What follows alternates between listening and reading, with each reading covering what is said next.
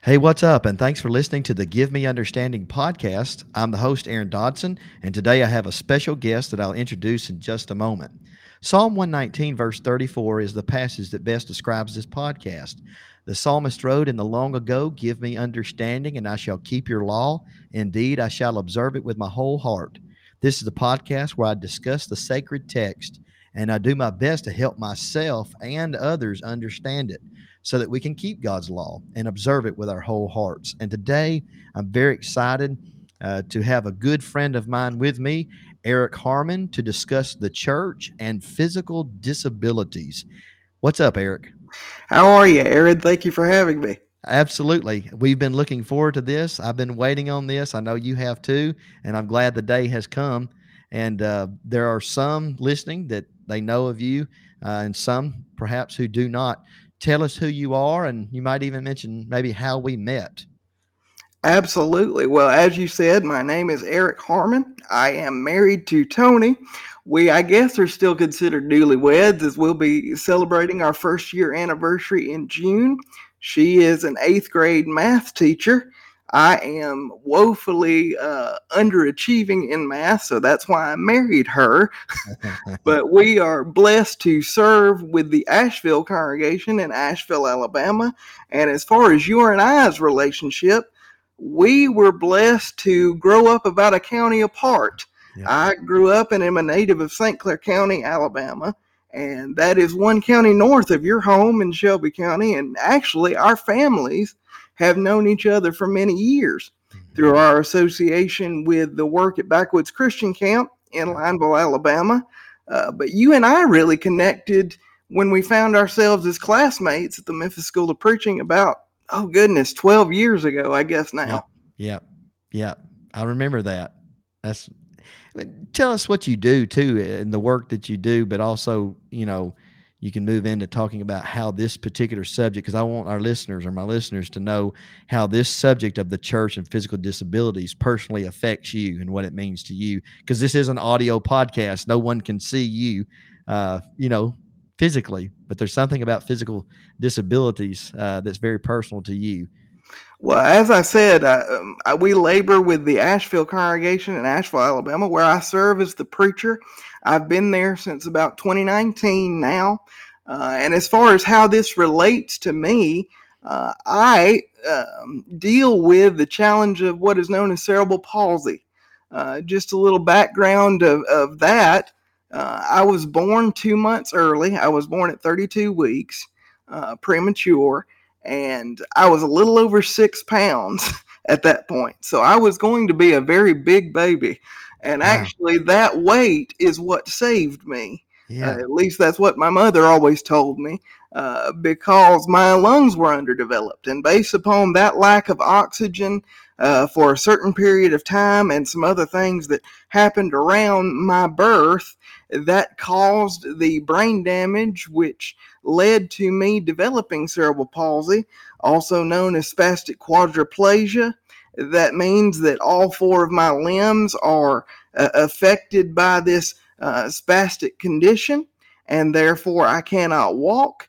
Uh, and some of my function, especially on my left side, is less than an average person. Yeah, and if you are willing, mention or tell me a little bit about how that started off. I know you mentioned at birth, and at a certain time in life, you did have a surgery to try to help you. Uh, I don't know if you want to talk about that or not, but what age you were when you began dependent upon, you know, being in a wheelchair. Well, really, I, have I've been wheelchair dependent basically since the age of two. Okay. Uh, really. Um, now, when I was about six years old, and this may be what you're uh, referring to in this moment, uh, I had several surgeries and and spent a good bit of time, uh, not as much as some, but a, a, good bit of time for most in the hospital. Uh, as a young child, especially, some procedures on my eyes, as as some things uh, correlating with the spastic nature of my condition affected my eyes and such. But when I was six years old, I went through a procedure known as a dorsal rhizotomy, which now, actually, as medical technology has improved quite a bit, is done in a completely different fashion uh, than it was then. Now it is done through two little holes laparoscopically where the doctors will go in and perform a procedure upon the spinal cord where the the idea is to clip certain unnecessary nerves along the spinal cord to relieve some of the tension that comes with the spastic nature of my condition, cerebral palsy. Now, uh, back then, it was much more evasive. I have an 18 inch scar from about the middle of my back all the way down. Uh, they went in and they they performed this procedure.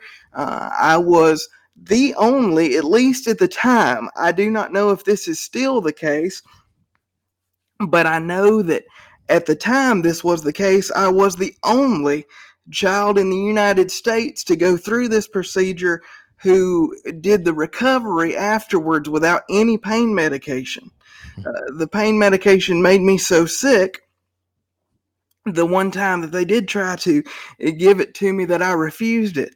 So I went through the entire recovery period in the hospital, uh, the six months plus of, of rehab after that, and, and all of that uh, without any pain medication. But the, the goal of that surgery, again, is to relieve some of that tension, which was able to give me some more function in my hands and such. Uh, but again, it was a new procedure at the time, and so the rehab wasn't quite as well researched as it is now. And uh, some mistakes were made where I lost more function in my ankles than I originally had, but gained more function in my hands that I still use today. So it's sort of a give or take procedure at that moment. It wasn't totally a failure. It wasn't totally a loss. There were some things that came from it that were good. Absolutely. Like. Absolutely. Yeah, I, I know you're very thankful for that, and I am too for you. That's good. Well, I think you're, for multiple reasons, highly qualified to discuss this subject. Number one, because your love for the Lord and you're a faithful Christian, a child of God, and also a faithful teacher of God's word, but also because of the physical nature of this. So I want to talk about the need for such a discussion and, uh, you know, for others to listen to this and, and, and learn and be encouraged. Uh, it seems that those with physical disabilities are somewhat, and I know varying degrees in different places, but we I do speak in generalities a lot of times on the podcast. Uh, those with physical disabilities, generally speaking, are a forgotten group of people you know, but yet there are accommodations and accessibilities that are needed. Let's talk about that, them being a forgotten group and why this is something that members of the church need to be thinking about. Absolutely. And I, and I think this is really something, again, speaking of generalities, this is something that could be true to a degree when we're looking at this specifically uh, in the Lord's church, especially with any minority group. It's simply this may be the case because of a lack of exposure. Mm-hmm. You know, every congregation you go to throughout the United States and possibly around the world, you may not find someone uh, within the pews, so to speak, with a physical disability. Uh, but when you do, uh, the question is uh, are they involved? Do you mm-hmm. find ways for them to be involved, either in ways that they are capable in leadership, or even if their physical disabilities may be more severe? Have you found ways to get them involved for their spirit, which is still whole? Uh, though their body may have difficulties in this life the spirit and and the part that makes them them may function completely normally though in some cases uh, they may not be able to communicate that as well. There is still uh, an onus upon us within the lord's church especially among leadership to find ways to be able to involve them and to encourage their spirit and to uh, help them uh, develop in Christian life. Amen. Uh, how would you? Do you have any thoughts on the idea of like removing challenges? There's a need for the church to remove challenges for those with physical disabilities. Well, I think I think in, and I think you briefly said this uh, a moment ago. The key word in any form of life, but especially towards this discussion, is accessibility uh, accessibility and finding ways to accommodate is really the goal that we should have making normal life normal for everybody at all levels Yeah. so that uh, these challenges and barriers are not there Yeah. whatever they may be Yeah. So, in other words, kind of put those with phys- physical disabilities on the same field physically. Where- yes Where, yeah. they can partake of worship, they can partake of the songs, they can, you know, all those kinds of things. They can partake of the fellowship, the eating together, and uh, just all that goes with it, with the work of the church. absolutely you know, this is not a new subject by any means. I mean, people, do you have some people maybe in mind in the Bible times with physical disabilities that maybe you have related to in your own life or, or something like that? Oh, absolutely. I, I can think of many. You know, a lot of times when, when you think of, of a uh, particular disability similar to mine, whether it is some sort of uh, quadriplegia or uh, paralysis, perhaps uh, some sort of uh, disability where you use a wheelchair primarily, or what would have been uh, typically called in a previous generation or two or three when you are lame i think a lot of those passages where where lame people are mentioned both in the old and new testament. You think of uh, mephibosheth in the old testament but really the one that i relate to and this is something that uh, i was even thinking about the other day i think to me the most poignant view uh, that we get of disability within scripture and how the Christian, in our endeavoring to be like Christ, should interact and should uh, engage with someone with a disability, to me, is the lame man at the pool of Bethesda in John chapter 5. Uh, because, as is still true today, and has always been true throughout human history, people with physical disabilities are typically treated differently. They are mm-hmm. typically mar- marginalized, they are typically forgotten to a degree, and it is much more severe in the past than it is now. I don't want to give anyone the impression that that progress has not been made because so much has been made overall in a society though there's a lot of work left to be done Yeah. uh, we are not in the same those of us who who deal with these challenges are not in the same boat as those in bible times however i think looking specifically at that account there are a lot of things that we could uh, relate to you you do your historical research into the jewish culture the broader hellenistic roman culture in in that day and uh, those with disabilities were uh, treated uh, as outcasts in society. Uh, they were looked down upon for the most part. They were rarely ever spoken to. They they depended wholly upon the generosity of others to Mhm. be able to even do simple things like eat a meal or live. Yeah. Uh, and oftentimes those things were done, those things might have even been provided for them in their begging uh, with ulterior motives or ulterior means behind it. I, I think about uh, what Jesus said of the Pharisees doing their alms to be seen of men. yeah. And when you think about the man at the pool of Bethesda, what's his first reaction to Jesus's uh, question there? Do you wish to be healed? Mhm. Well, how can I unless someone puts me into that water? It- despite what you may believe about the uh, the statements made about that pool, there was a common belief that being placed in this pool would have some sort of healing qualities. Yep. And so he's focused on the here and now in that moment. Yeah, that how would, can I unless someone helps me? that would certainly explain why there were so many around it because they believed something about the water. You mentioned about ideas about this seemingly forgotten group of people. You mentioned that there's different ideas about those with physical disabilities. I think of John 9 with the the blind man. They thought that he or his parents had sinned. And th- there's always this cloud of wonder and question, why was he born this way? Why was, you know, and I, I think it's kind of natural because we, we're just a curious people. We're an intelligent people, but sometimes I guess if we're not careful, our curiosity can get us into trouble. You know, if we maybe have the wrong attitude or go beyond the scriptures or something, you know, but, you know, people might look at our people among the church or anyone that has physical disabilities and and and taint have a tainted view of them in their mind of like why are they this especially like if they didn't have a car accident and that happened to them. They were born this way or th- this developed over time and the doctors don't know why you know i don't do you have any thoughts on that?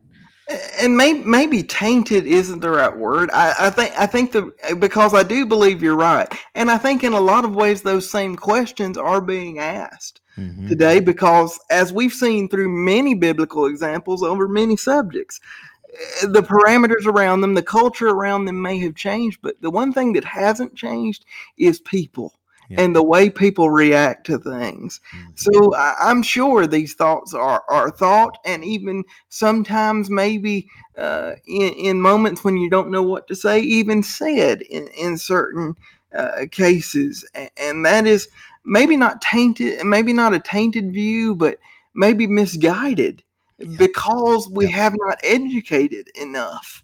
Uh, and I think that's a broader subject even outside of the Lord's church. But but especially among us. Maybe we haven't talked about it in a very real way that people understand the real experience of those who deal with these disabilities and treat them in that same manner as they would anyone else. There is a beautiful depiction of that biblical passage that we've been talking about. I don't know if you've seen much of the television program The Chosen, but but recently there there has been a beautiful depiction of that moment in the ministry of Jesus.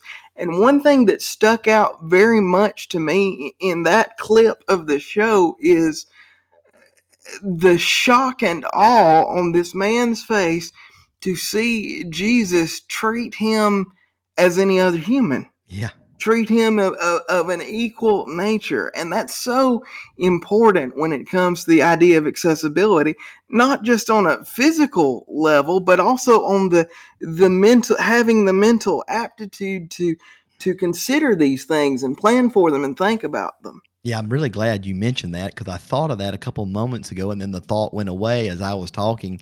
But I think that's a. I would encourage our viewers to try to see that, uh, to watch any of the show because most I, everything I've seen has been enjoyable and helps you to get a visual and a historical context of the Bible things in Jesus' time. But I remember that episode. I know what you're talking about, and it's beautiful to see that visually you know as a, as a christian to see that even in a show depicting historical facts that happened in the life of jesus. A verse that means a lot to me in john 5 i wanted to mention this uh, because i recently studied this word. In john chapter 5 verse 6 it says when jesus saw him that's the paralytic lying there and knew that he had already been in that condition a long time. The the word translated long is and I, I'm not I don't I can't pronounce Greek words, but I'm gonna I'm gonna butcher anyway for purposes here is Paulus and it looks like P O U L O U S or something like that in English. It's the same word translated not given to much wine for deacons. And I did a long, heavy study on that word oh, not too long ago. And the idea is from one to the nth degree. Jesus knew however long that guy had been lying there, whether it was one day, a thousand days, a thousand hours, or if it was six years however long it was, Jesus knew he had been lying there that whole time. And that's very personal. That's very important, very intimate. And of course, it went beyond that, of course. You know, the Lord knew, and then he asked a question. He showed him mercy. He healed him, and all those kinds of things. But uh, I just wanted to throw that in because I had recently studied that, and that's the idea. He doesn't, John doesn't tell us how long. It just says that when Jesus saw that he'd been lying there for a long time. That's all that John comments about it. The truth is, the Lord knew.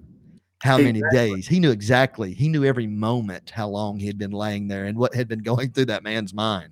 You know, that uh, be be that as it may. Talking about that, I want to segue into something else about being in that man's mind.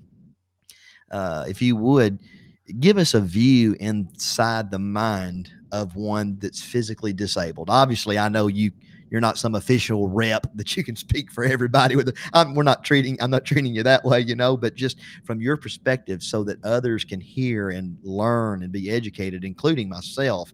Take us inside the view of your own mind of one that is physically disabled. You have physical challenges that that let's just be frank that most do not have. There are others who have some of the similar same conditions you, but take us into to a my especially like as a Christian, as a member of the church who assembles with the church and you visit churches, just all that, and just give me tell tell the listeners, you know, talk about that.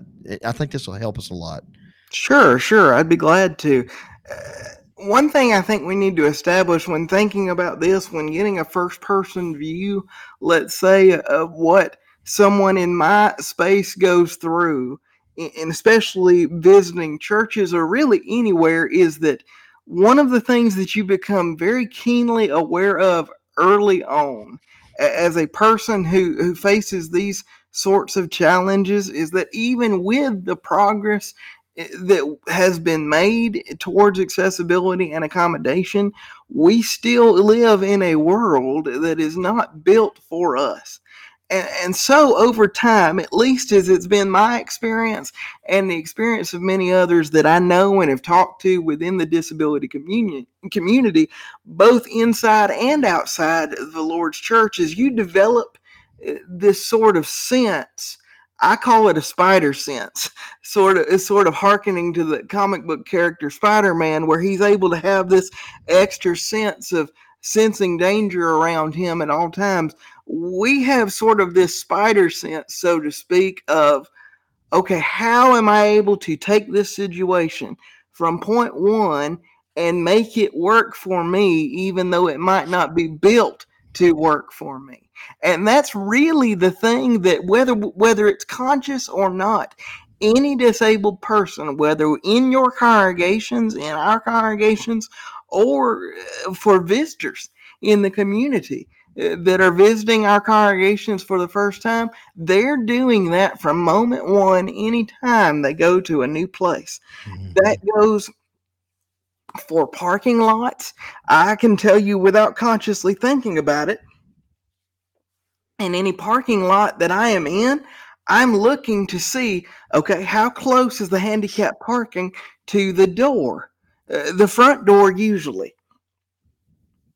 Then I look, okay, is that front door accessible? And you and I know that to a degree in some of our older buildings, the way that they have been built, uh, the way that architecturally they were uh, constructed generations ago, sometimes those front doors may not be very accessible. So, what does the disabled person do then?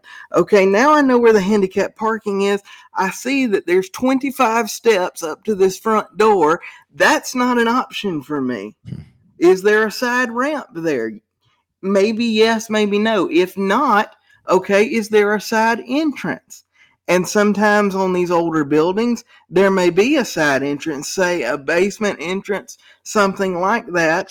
But then you look at that side entrance and you think, okay, this this side entrance looks flat, it looks accessible, but is it on a hill that has about an 85% grade that either I, as a physically disabled independent person by myself, have to try to get down in a manual chair, which would be uh, impossible nearly, if not, or potentially roll a 500 plus pound uh, electric power wheelchair over myself trying to drive it down. Or what am I going to have to do? Find someone to depend upon to pull me down said hill, uh, which for a visitor who may be you know, unfamiliar with many people, if any, at this congregation, can be difficult because you're asking help from a stranger. Uh, and for members, Is this something that you're going to want to do Sunday in, Sunday out, Wednesday in, Wednesday out? Uh, these sort of things are just on the outside. I know. You're, I'm sitting here listening to this, like, wow, you haven't even gotten in the building yet. Exactly. it's just outside the building. Now, most of our modern buildings, and I say that within those that have been made uh, and built within the last, let's say, 20 to 25 years, most of them are on a flat floor plan. So that eliminates a lot of those those challenges. But in our older buildings, that's a serious problem. Now, let's carry this out inside the building. The very second thing that I'm going to look at is the is the structure of this building. Okay, if I'm here visiting and they ask me to go to certain places, how accessible is the auditorium? Or as a visitor might think, how accessible is the sanctuary, so to speak? Uh, is it one of these like a certain uh, church building that I know you and I have visited at one time in Corinth, Mississippi, uh, not associated with our uh, brethren necessarily, but our brethren were holding a meeting in this place uh, where there was a large auditorium, uh, but the auditorium was built in such a way that uh, you again were on an 85% grade going down this center aisle. And then I have to think, okay, that leaves me only two options. Either in the very back because it's level, or to go down said hill to the very front because it is level. Most visitors are not going to want to do that. Yeah. And if you are in the back, typically you're going to be nervous as to whether or not your brakes are going to hold, uh, so that through the service, you are not uh, concentrating upon what may be going on as much as you are making sure your wheels don't begin to roll and you cause a ruckus yeah. as you come flying down that hill without uh, the ability to stop. Uh, now, with places where our auditoriums are flat, are there places for me to park my wheelchair out of the way where I don't impede said, serv- said service? Such as the short pews, so to speak, to use a colloquial ter- term, as, as many congregations may have, and where are they placed?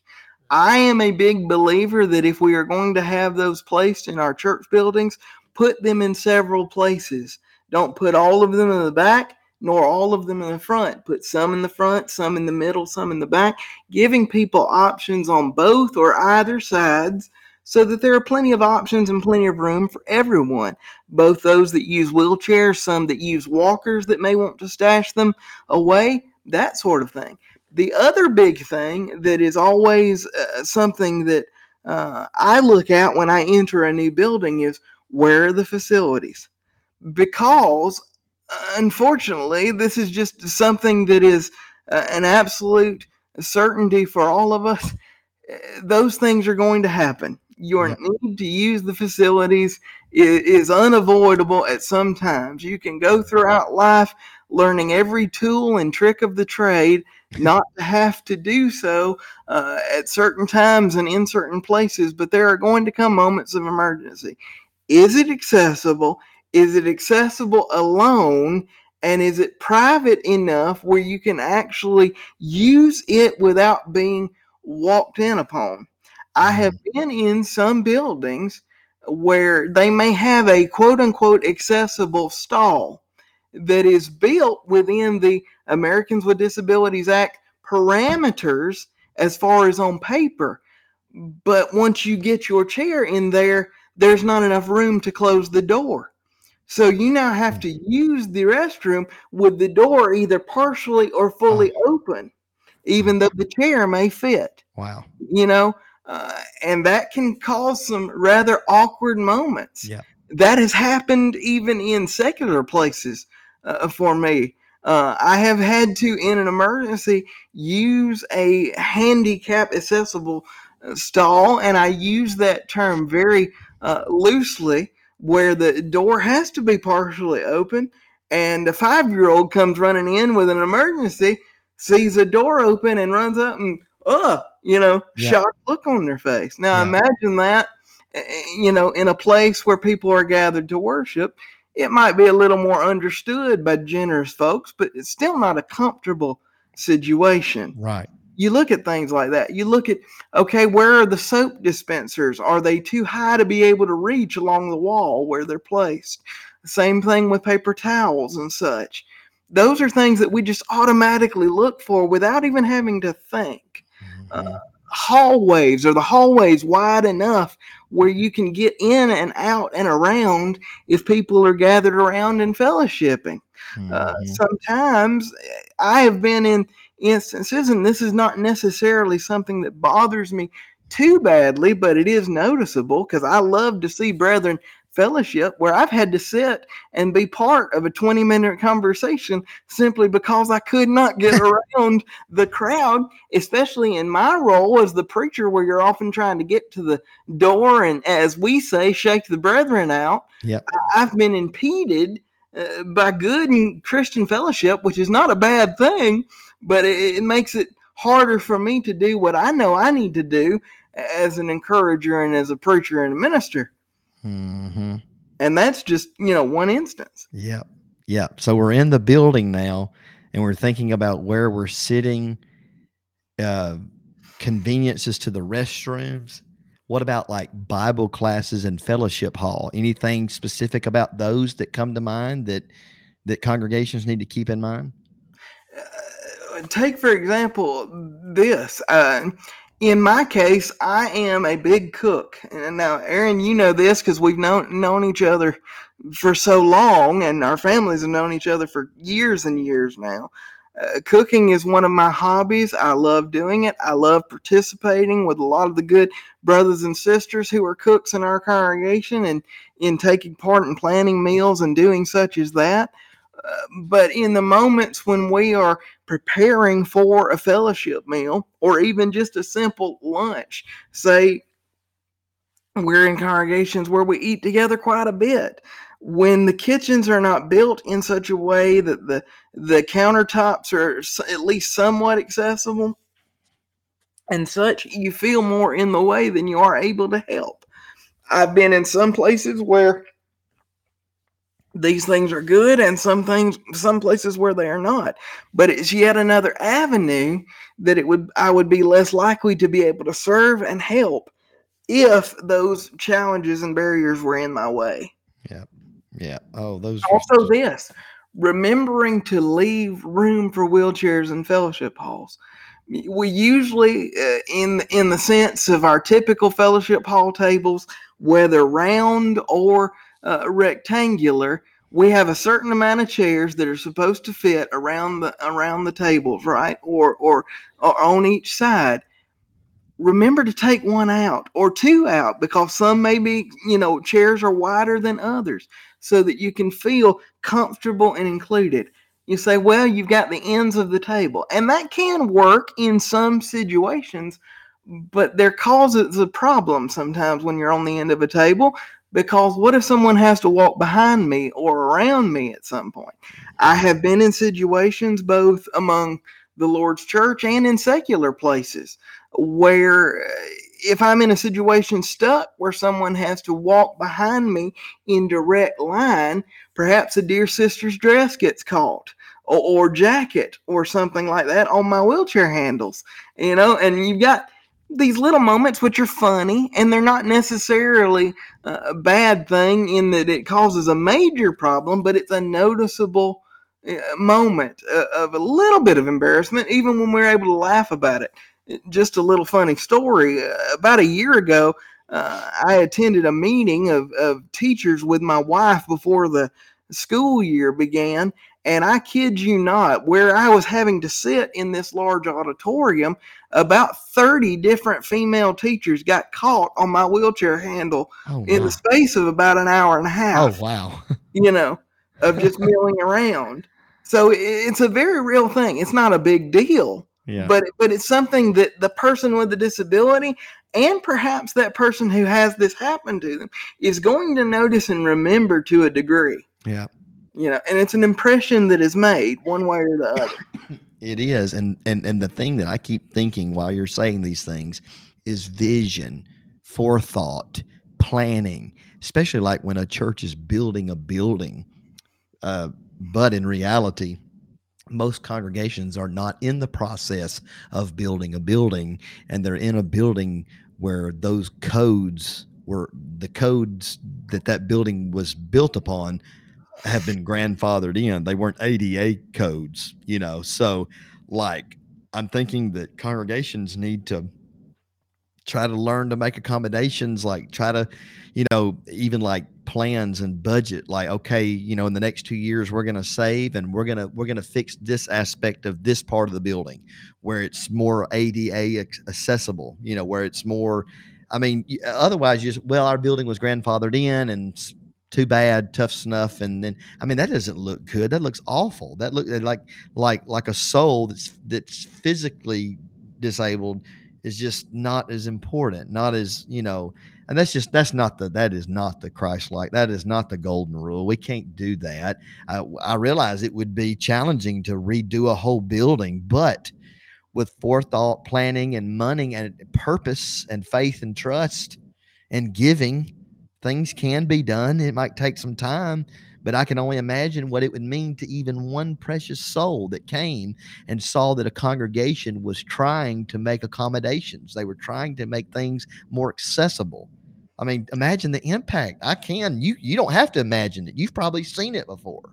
Absolutely, and and, and to put it bluntly, Aaron, it makes all the difference in the world. I and bet. I and I I am one that I love the Lord's church. You know, I've I've been reared around the Lord's church from um, a very young age. I was not, you know, my family were not faithful at the time when I was born, uh, but my my my father was restored and my mother was baptized when I was still relatively young. Mm-hmm. So I've spent the majority of my life around God's people, and I love God's people, and I love uh, the Lord and and all that I'm able to do for Him, but trying to look at it from a person who has no connection with the Lord's church and perhaps no love for them like I do because it's something new.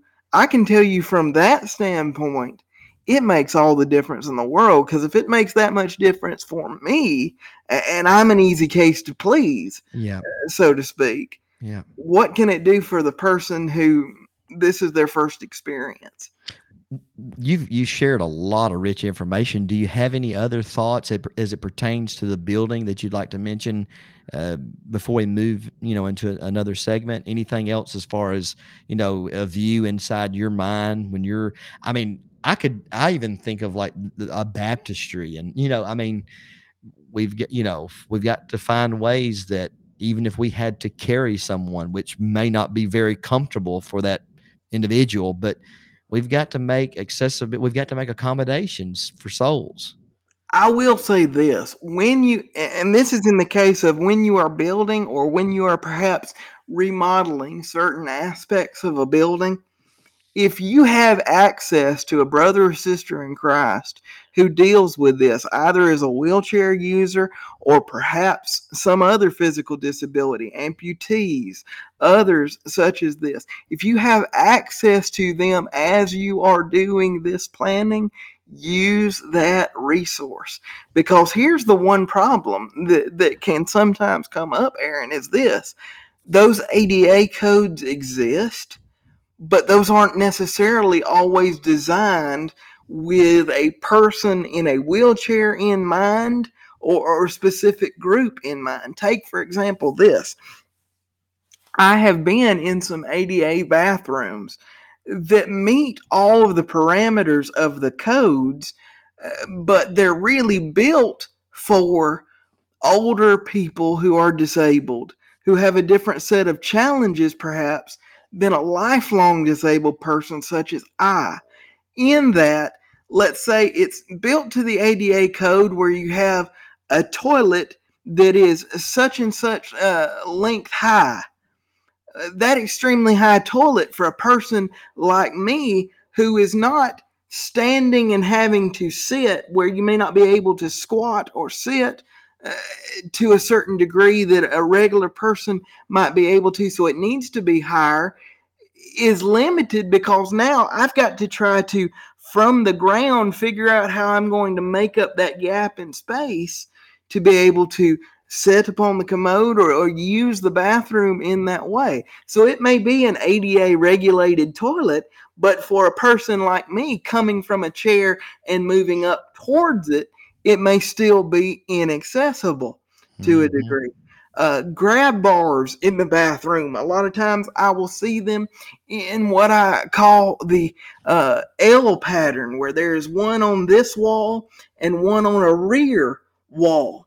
That may be useful for a person using a cane or a crutch that needs to get to a certain place and have a bar behind the toilet there to turn around but as a person who has to put all of their weight down upon their arms and use their arms to function around a toilet, it is much more accessible if you've got bars on both sides, like parallel bars that a gymnast might use yeah. because okay. of placement. So, though that L pattern may fit within ADA codes, in your specific place as you're making these accommodations, try your best to build it to the people around you where it is accessible for all people to a degree. Uh, but especially in those moments when you're planning with your own members in mind and, and with the majority of uh, those with physical disabilities in mind, consult someone who deals with this on multiple levels because simply one group may not always have the best solution for those sorts of challenges. Yeah, I like that. That's good. That means that we need to do some careful homework and and and look out among the congregation, you know, and maybe even some potential people that might be members, you know, different situations and circumstances. That's good stuff. I, I would like to move into the idea of how should those that are not disabled, you know, act or react to those that are disabled. And there's a number of ideas here that uh, I'd like to discuss with you. So I'll I'll give those as we go along. But just as a general question to answer, um, connected to you know what can we do to help them with a better experience? How how should those that are not disabled react or act toward those that are disabled, especially from the Christian perspective? Absolutely and you know using the illustration that that we talked about earlier in in talking about uh, biblical examples of disability and using that illustration of that clip from the television program and it, it, that idea of the the juxtaposition of the way Jesus treated this man versus those crowds that were seeing him in that place every day and looking at him and staring at him and such as that they were, whether consciously or not, um, making an effort to show the differences. Uh, the importance of accommodation and accessibility is making uh, normal a level playing field for everyone. So, in reacting to a person whom has a physical disability, is treat them just as you would every other person because mentally, very often, unless they deal with some other mental uh, disability, which is an entirely different discussion that perhaps we should have at another time, uh, for the most part, mentally, we function the same. Uh, the only differences are the challenges we face in our body. Now, as with my condition, there are forms of it that are far more severe. Than what I deal with, and and even to a degree less severe uh, than mine. You know, mine my limbs are affected to such a degree where I am a permanent wheelchair user. Mm-hmm. However, there are other people with cerebral palsy who, for the majority of the time, are able to walk. They may have some more physically noticeable uh, details of the condition that I do not have, but they're at least able to be ambulatory, as we would say. Whereas vice versa, there are forms of it where that are uh, much more severe. I am blessed to have the ability to use my voice and use my voice very effectively and have been my entire life. I've never dealt with much difficulty with speech. Now, I do have some moments where uh, my speech will freeze, or there may be um, difficulty understanding me because of the over overproductive nature of saliva glands and things that often comes with my condition. But there are others who, uh, with my same condition, can barely speak at all. Yeah. But yet, within that physical challenge that they have, there's still a whole mind and and there's still a whole person yeah.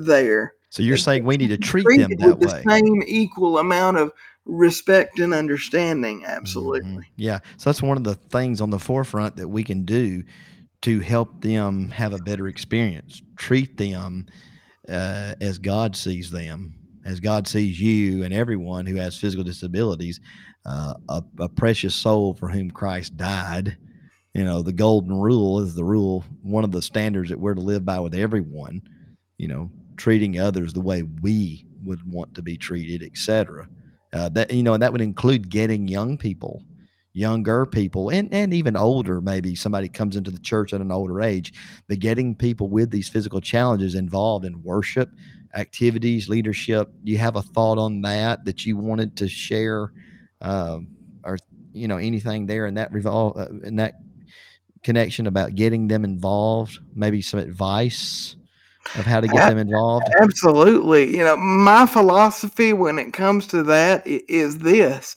along with that idea of accommodation is in whatever way possible simply put do it mm-hmm. involve them in worship and no matter the severity uh, of their condition if there is a way to involve them or to accommodate to make certain aspects of worship easier for them to participate in, absolutely do it and encourage it.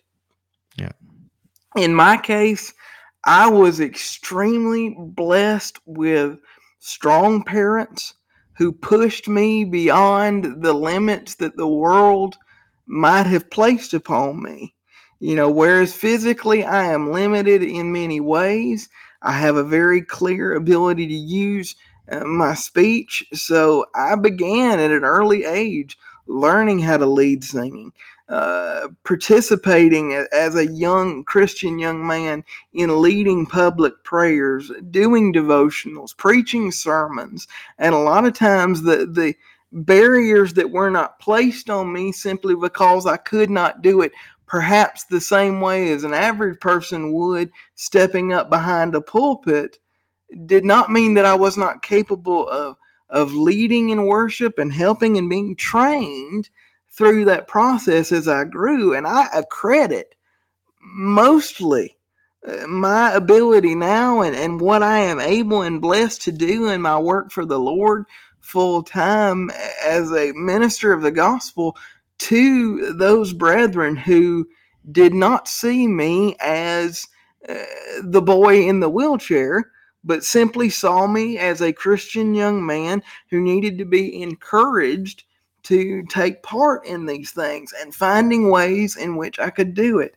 You know, I was not able to pass trays in serving the Lord's Supper as a young man, but I could preside upon the Lord's Supper and lead prayers and such as that. Mm-hmm. Uh, I was uh, thankfully able to learn to lead singing and encouraged to preach and, and do these things. Whatever I could do, I was encouraged to do. Whatever yeah. we could make a way for me to do, they encouraged a way for me to do it. And I think that is the, the biggest part of the mental side of accommodation is just focusing on it. Again, as you said, having a vision towards it to encourage young people at whatever level level they're able, even if it's just in activities uh, for young children, maybe that do have a little bit more of a mental difficulty to uh, deal with alongside with their physical challenges. Is there a way that we can help this child of brother and sister so and so participate in the Easter egg hunts we may have at the building or some other activities for the children so that they feel on an equal level with all of the rest of the children. Anything like that. either in worship and, and something dealing with our Christian life or outside of that in fellowship. If there's any way that we can find a common ground to level the playing field, so to speak, I encourage it. Do it in any way you can.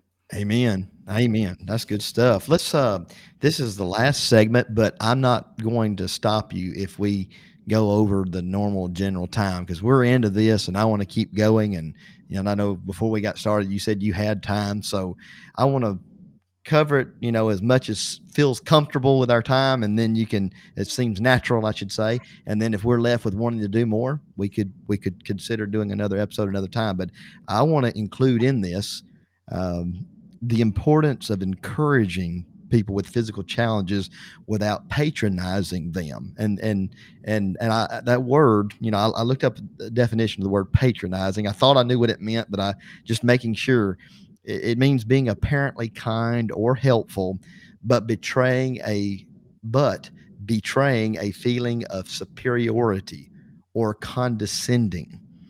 So it's important to encourage people, not just young people with physical challenges, but all ages. And we're talking in the context, especially of the church and those that the church interacts with who are potential members, that we encourage them without patronizing them. And there's three ideas I have here. I'm going to mention all three of them, and then maybe you can start with each one and we can go. The first is helping them to have the, uh, the ability to accomplish average activities. Two, not victimizing individuals that have physical disabilities. And third, not turning them into a quote unquote hero. So let's just take them one at a time. And, and like the first of these, do you have any thoughts uh, that you haven't already expressed maybe at this point in the discussion about, you know, helping encourage encourage them to accomplish average activities and how and why that would be important for the church, but also for the person with the physical challenges? Absolutely. And I think of these three, maybe this one is the one we've already touched on the most. Uh, so maybe I won't spend quite as much time upon it specifically. But but I will say this one thing I think is important to point out in this portion of the discussion is uh, encouragement is something that we need to focus upon all groups and all uh, parts of, uh, of a congregation. Encouragement is a vital part uh, of being a Christian to begin with. So, this is a practice that we should all be practicing towards each other, regardless of what, uh, you know, our, our status, so to speak, may be physically or eh, whether we are what we would call able-bodied in the community or uh, disabled let's take that completely out of the equation. We are, are called to encourage one another. We are mm-hmm. called to be exhorters of one another. Now some have more ability in that area than others. Uh, that's just part of yeah. life and part of being a christian. But i think it's extremely important on the outset to understand that this is a very fine line subject mm-hmm. and a very delicate part of the subject, in that there is a fine line between encouragement and this idea of patronizing.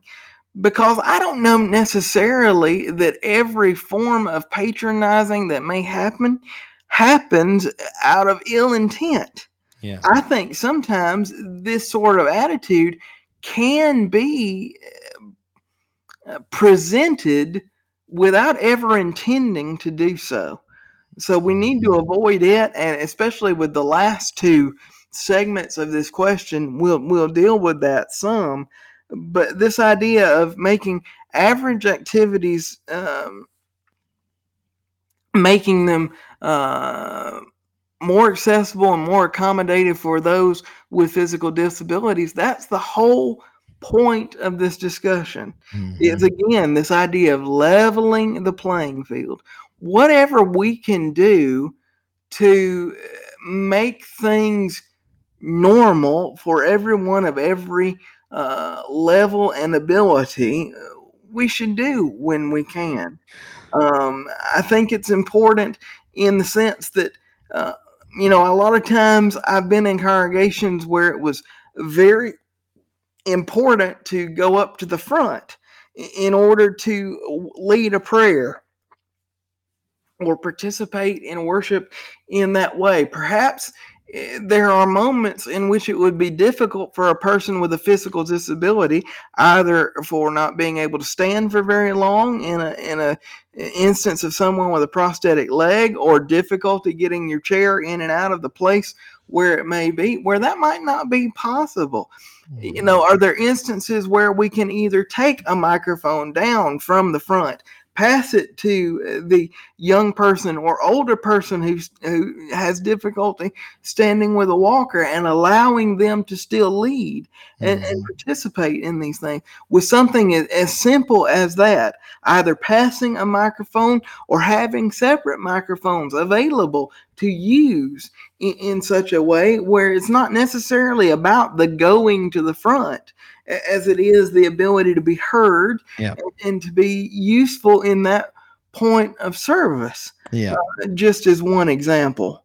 You know, can we adjust the way in which we observe the Lord's Supper, where instead of trading off the prayers with all those that are passing out trays, at least in the traditional sense, in places where we're uh, traditionally observing the, the supper as we did prior COVID, and uh, that maybe we can adjust the way in which we do that. Where a, a person of any physical uh, ability whether an older person younger person doesn't matter might be stationary and the one presiding over each prayer while the others are the ones who are actually doing the physical passing out. It's just a way to again level the playing field. And those are just two examples that come to my mind immediately. Or or this uh, if you're encouraging a young person to preach or, or do devotionals, have a place, whether a music stand or, or something like that,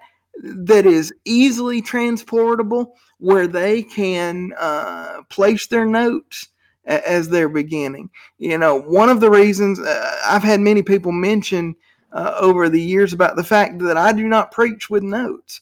One of the reasons why I don't do that was out of necessity. A lot of times when we were students of the school of preaching, and even when I had begun preaching prior to entering the school uh, years ago, uh, you will go to places, and if I was going to have a place to place my notes, I was going to have to bring it with me, either because the Lord's table was placed in such a place that the the pathway to it was not wide enough for me to get behind it, or obviously the, the pulpit is placed on a higher platform that is inaccessible to me. And so for a long time, I would have to bring a music stand or something like that to make a makeshift pulpit uh, to use. Now, I still don't preach with notes, but the brethren here at Ashville have been tremendously kind to me. And about a year or a year and a half, maybe even two, ago, they had a furniture maker custom make a sort of speaker stand for me. Uh, and you've seen it, I believe. yeah, I remember seeing that one when we were down there last building. time. Yeah. Yeah. Uh, that is built for me to be able to roll up behind, and it's shaped like a traditional pulpit, but it sets on the floor, putting us on level ground. And I like that. One reason I like that as a preacher is I'm able to look people eye to eye uh, because you're on that same plane again mm-hmm. in, in, preaching these lessons. But it's finding a way to accommodate such as that. Yeah, I like that. I, you know, and and and I'm not deviating. I just want to add to that. Do you have any advice for? Let's just make a brief scenario that could easily happen. You have someone who is. Uh, who who you have a, a, a soul who you know they have physical challenges such as the ones we've been talking about in this episode and you're trying to help them to accomplish average activities. Let's say they've placed membership quote unquote or they recently obeyed the gospel and you're wanting to help them. You as a worship leader or an elder or whatever you know the, the deacon that heads those things up whatever and you're wanting i feel like generally speaking this is probably true. A lot of times, the non disabled person doesn't know how to approach the person that's disabled because they're trying not to be, uh, you know, draw much attention to that, don't want to embarrass someone, but maybe they're thinking this brother that's disabled, maybe he does want to lead a prayer. Maybe he wants to accomplish these average activities. He wants to be a part, just like any other brother in leading. Any little cup, you know, one or two or whatever tidbits of advice, just how to approach them. Like, don't worry about it. Just talk to them like you would. So, what you know, how do you? I just think a lot of times people ignore. That's why they're forgotten group. Instead of engaging because they don't want to offend them, they don't want to upset. It's just, just, just. Die. I mean, I remember when you and I, the first several years we started, was really getting to know each other more and more. It was just like as it developed more naturally, the more we were together you know, at some point early on, you're like, Aaron, of course, we were on a, a, special level of friendship. You know, it wasn't just we only saw each other on Sundays. This was daily through school, you know, at MSOP. But at some point early on, one on one with me, you're like, Aaron, ask me anything. Ask me anything about my physical. So it's, and I like that too, because of course, and that was partly on your part, but anyhow, you know, because that allowed me to get more comfortable with it and, and to know I wasn't bothering you about it. It's something you didn't mind talking about. And I don't, I don't know. But again, not from the disabled person's perspective of it's on them to tell the church how they feel. I don't want it to. What about the non disabled, you know, brethren? How do you, how do they, how should they approach one that is to engage them? Well, number one, I think you've hit it on the head right there, Aaron. Just in that, just in that personal uh, explanation, there is this: do not be afraid to ask questions. Yeah. Never ever be afraid to ask questions, uh, especially of those who are are disabled physically but are still independent to a great degree, where they're not dealing with other challenges, where they're not quite as dependent and in those questions, ask their ask the caregivers and those that help with them, yeah. and them as well. N- never never exclude them from the conversations, even if they can't quite communicate with you. Yeah, because you might think it's an awkward conversation. So what? Have it. Have the conversation. Never be afraid to ask questions. Yeah. This is something I, I know most all. I'm almost tempted to say all of us would say because we've been around it our entire lives. We've dealt with it our entire lives. One thing that I love about little children is they are not afraid of anything. No. They have they have none of these uh, societal barriers built up in their minds, so they don't get embarrassed about asking these questions. And sometimes they can be hilarious. Yeah. You know, sometimes they'll just point at you in the store and say, Well, why are you like that? Or why do you use that? As bluntly as that. And I see, bless their hearts. I understand that it's coming from a good motivation. That's right. But what do you see? You see their little mamas quickly trying to, to move them away or hush them. Oh, no, don't bother him with that. Don't, don't do that. Yeah. Let them ask the questions because here's the way that I look at it. And I know for a fact that many of my friends within the disability community, even outside of the Lord's church, eh, they look at it this way. I would rather answer their questions honestly to a level they can understand and teach them properly about my disability than to have them grow up with these fear and these fears and stigmas yep. because they feel like they're going to embarrass me by asking a question yep. so that when they are adults they're afraid to speak to me yep do you see if you start it early you remove that from the equation yep. but for most of us who may have some of that trepidation that's my number one piece of advice without getting into any other details yep. for sake of time is this don't ever be afraid to ask questions. Now don't ask it in such a way that is is mean spirited, uh, which we should never do as Christians anyway, or or in this sense where it is uh, asked in such a way where it is sort of patronizing to the disabled person's intelligence because mm-hmm. intelligence is very important and very vital to people who may lack in ability in other uh, aspects of their life because oftentimes, unfortunately, a lot of us may deal with some insecurities mm-hmm. because of those things and because of experiences and traumas we may have had in our lives where that intellectual level is the one thing that gives us confidence. Yeah. So ask it like you would any average person. Yeah. A- and and never be afraid to ask it. Sounds like to me. so- these situations all our lives. sounds like to me. Attitude and communication are two of the most important. And isn't that isn't that so important in every at every type of relationship in in It the is. world you know at It all? is. It So, is. It is, absolutely. but yet it's seemingly so overlooked. Let's talk though for a few minutes about victimizing and making or and on the other side making someone into a hero.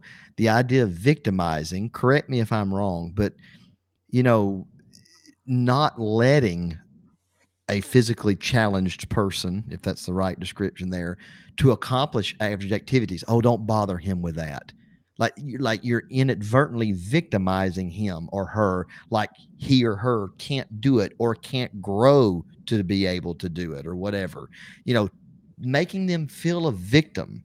And some people i think do it out of ignorance and also uh, like i don't know a, a pity's not some kind of misplaced pity or something. Victimizing. What do you think of when you think of victimizing a person such as yourself I think there can be a stigma at times. And again, I don't know that this is always intended. Now, in some cases, it may be because there are people who, for lack of a better word, are, are truly bigoted in this world. There are people who will always have this sort of superiority complex over people in general. It doesn't matter what group you belong to. So, Mhm. uh, taking that completely off the table because we know that exists, I think there is sometimes a stigma that people tend to believe simply because we face challenges of one form or another, whatever that may be, that somehow that automatically equates to the fact that our lives are horrible. That they are just they are continuous and total dread and sadness and there is never a happy moment in our lives ever. And oh how awful it must be to be in such and such shoes so to speak. Yeah. Simply because I deal with a challenge does not mean that my life is awful. In fact, as a Christian, our lives are filled with joy, regardless of what challenges we face. And we all face challenges, though yours may not be physical like mine. hmm And mine are not only physical, we all face different ones. Yeah. Uh, So we're all equal in that sense. But simply because I have a physical challenge does not mean that my life is awful. Therefore, you don't need to treat me as such. Yeah. I, I'm not a victim. It is not uh, because of, of anything that has uh, gone wrong in my life or, or that I have done, sort of going back to the biblical example of the way that uh, they looked at the blind man uh, Mhm. there. Uh, Though it's not the same in the religious tradition sense as what they believe, there are still people but today who will look upon a physically disabled person and say, what in the world must they have done in their lives? And I, I notice this, especially in those who deal with challenges because of an accident, who may deal with some sort of uh, paraplegia or quadriplegia because of an accident, where people will look at those instances and they will either victimize them or on the reverse side of the of the equation sometimes and this is a sad thing to me uh, some disabled people and I'm I'm not necessarily saying this about members of the church so to speak some disabled people will use that as a vehicle to take advantage of people so there, there's a double side to this. We don't need to victimize and make make people feel as though their life is horrible because of the challenges that they face. But we also, as disabled people, don't need to use that as a crutch Yeah. in any way, shape, or form. Yeah. Yeah, so we want to encourage our, for example, young people, any age, but our young people that that have these physical challenges. We don't want to set them up for failure by by making them to be victims, even even if they were a quote unquote victim of a wreck or an accident or you know any of these kinds of things. Don't don't don't don't uh, treat them as though they're topped out. You know, it's one it's one moment in time in their lives exactly. and some way up until that point when you have met them pr- after that they have gotten through it and gotten to the point where they are at this moment. Do not isolate them to that one moment in their lives Exactly. That's like nailing a person in their past. Yeah. They don't want to yes. be. They don't want to always be seen. You, eh, you know. I know you. You don't want to be seen as that's the dude in the wheelchair. You want to be seen as Erik Harman. I mean, that's that's you know, as a child of God, as a servant of God, as an evangelist of God's word. You know, just like I do of myself. And that, and I'm, I'm sure that's true of all. What about the other side of this that goes with this about a hero? Uh, it- can it happen? Can can people? How does it happen? What what does it mean to heroize? You know, someone who you take somebody maybe such as yourself who've dealt with this from the time you were a little bitty child, and if people just started praising you and and treating you in a special way, different than everybody else, because you're in a wheelchair, you know, and this makes him. Erik's a greater man than you are, Erik, uh, Aaron, because you know he has to overcome this physical disability, and I admire him as a preacher more than I do you. I, I don't know if that would be turning someone into a hero or not. Maybe I've got that turned around, but I don't know. Comment there on that. What you? Uh, really, really, I think that is a tremendous problem, and, I think that it's something that we see a lot. Um, I think the best way to put it to begin with is this: because of my physical disability, just using my case because that's all I can speak to. Uh, because I'm not in the situation of anyone else, and nor would I ever attempt to be. Uh, Speaking from my point of view only, everything that I ever do is not meant to be or is not an inspiration. And and that's a problem that arises when average things that I am able to accomplish because of some accommodative way uh, become an inspiration, we have a problem. Average things ought to be treated as average. They ought to be put on such a level that everyone can do them somehow, some way. But I think there is a tendency to look at each one of these things as something we have overcome. And that can be dangerous. Now, if I'm if I'm a, actually able to do something that is not average, that not many people can do, those things ought to be celebrated just as with any other accomplishment.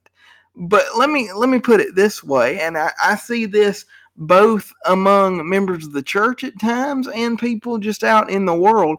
There is a tendency, especially on social media, to see this sort of thing happen in a passive way. I have actually had this happen to me in my life uh, on one occasion specifically that I won't mention the details of uh, for my own personal reasons, but I, I, I've had certain things like this happen where you may be doing something average, and let's say a person takes a picture of you doing this thing that you do every day of your life uh, for your own betterment or for, for some other reason such as that that shouldn't really in any other way shape or form if you saw an average person doing it you wouldn't think it was inspirational.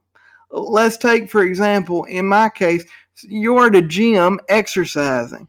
That's a good thing to do. You're you're improving your health. You're doing what you can to improve your health.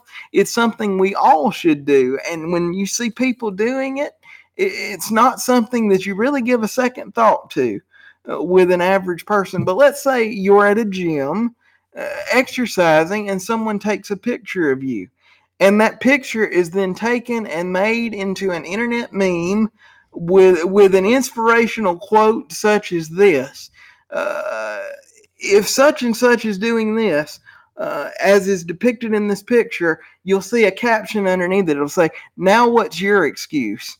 You know, here I am with a picture of me taking uh, lifting weights or something like that, something that every average person has the capability or should do for their own good.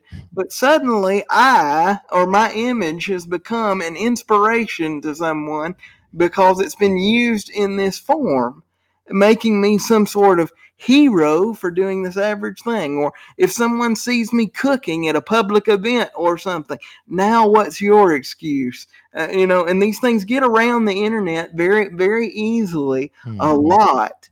Uh, those things are patronizing.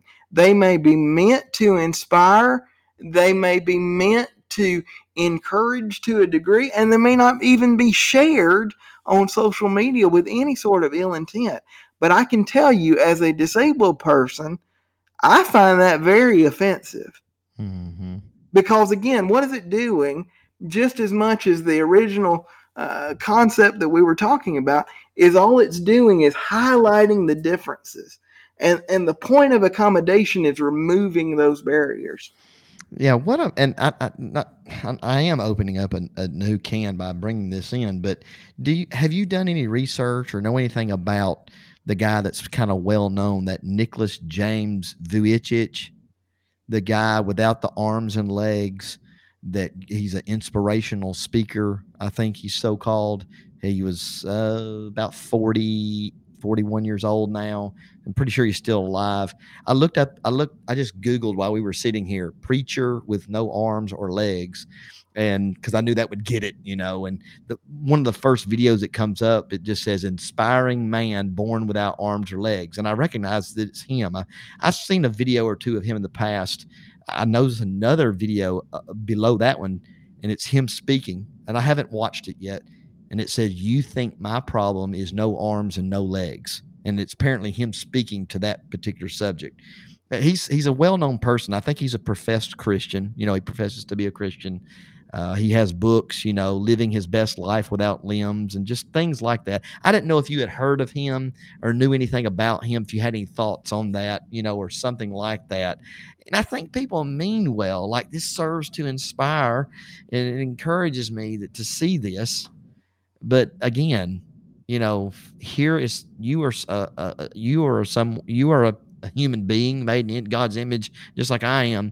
That you, you, you know, you and probably others um, can view this kind of thing as as victimizing, as as lowering someone down. You know, look, he can do this. He's not able to walk, and this this inspires me. I I think this may be hard to understand from the non disabled world. I, I, I think it can be. Yeah but but I think the uh, one of the things that we may need to consider when looking at this is why does it inspire you? Yeah. Let's let's take a, a simple image. If you see someone with a physical disability having found a workaround or accommodation to pour a cup of coffee, uh, what is special about pouring a cup of coffee in, in general? Mm-hmm. There's not much, is there? No. But why does now this image of me or anyone else pouring a cup of coffee inspire you? Whether we realize it or not, somewhere intrinsically, that must mean that before you realized that I could do this, I was somehow less capable than you based upon my challenge. And you see, that's where the problem lies. Is that whether we realize it or not, when something inspires us, uh, that means that we had a viewpoint or a thought uh, that because this may not have been something we ever thought was possible for a person like myself or others to do in the past, that somehow, whether I realized it or not, I had an image in my mind that uh, this person is somehow less than average. It's like, oh, now that I see that Erik can do that, oh, now I don't think that he can't do it. Exactly. I realize now that he can. And oh, like I said, I think people just mean that, well, it inspires me that if he can do that, then I can do things that I think are hard, or you know, I, that's just the way people treat it. And in instant, and that's why I said in instances where I do something that isn't average, let's say that's extremely difficult, uh, and someone does something like that, those things should be encouraged and celebrated. Mm-hmm. You, you know, let's say that uh, someone saw me somehow find an accommodative way where I'm the first person in a wheelchair to top Mount Everest. yeah, Not everybody can do that, yeah, Yeah. even on an average scale. Yeah. That is something above average. hmm That should be celebrated as an accomplishment or an inspiration. But pouring a cup of coffee or cooking an egg or exercising is not that. Yeah, yeah. I, you've you've you've opened you've opened a subject that I think we the non, you know, when I say And we, again, I as someone I, I do not think things. less of anyone that posts those sort of things.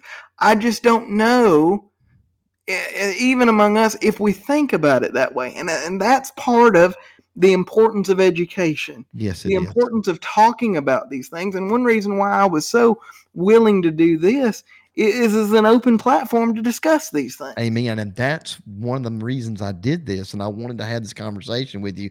For one, I knew that I could, and you know, and, and with you and as a friend, and to educate. Someone might be listening to this. Maybe you've you've stayed the whole time. We've we've been going about an hour and 20 minutes now. And I think it's very needed. I mean, I really do. I don't apologize for going that. And you may be listening to this as a listener, and you're you're you may be you could be thinking, you know, why would they even talk about these things? Why would Erik expose himself to these different things?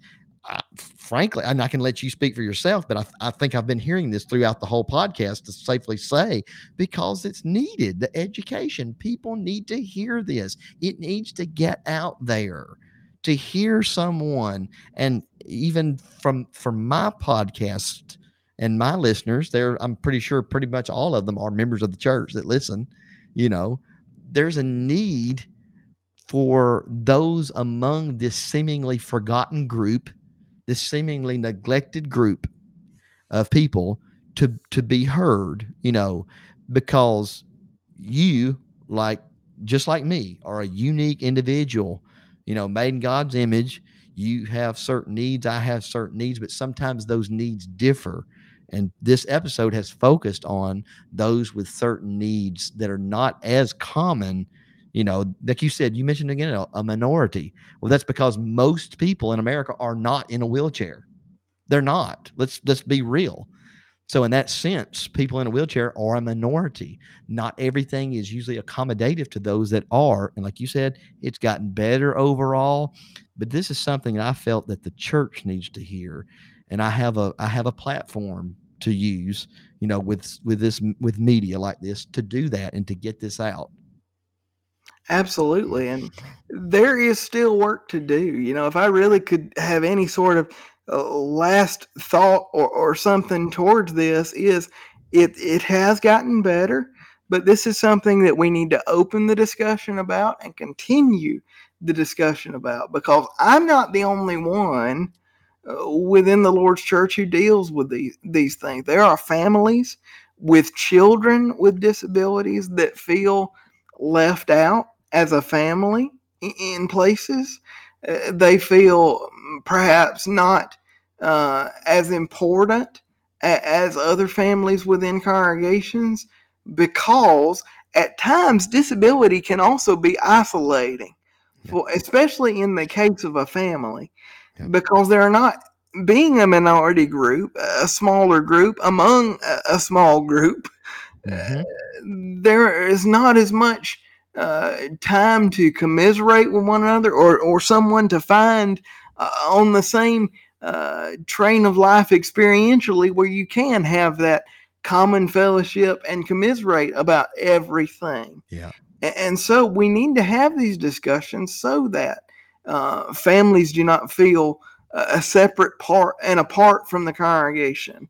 Yep. So that independent young adults with physical disabilities are not uncomfortable visiting new congregations when they go off to college or make their way in the world.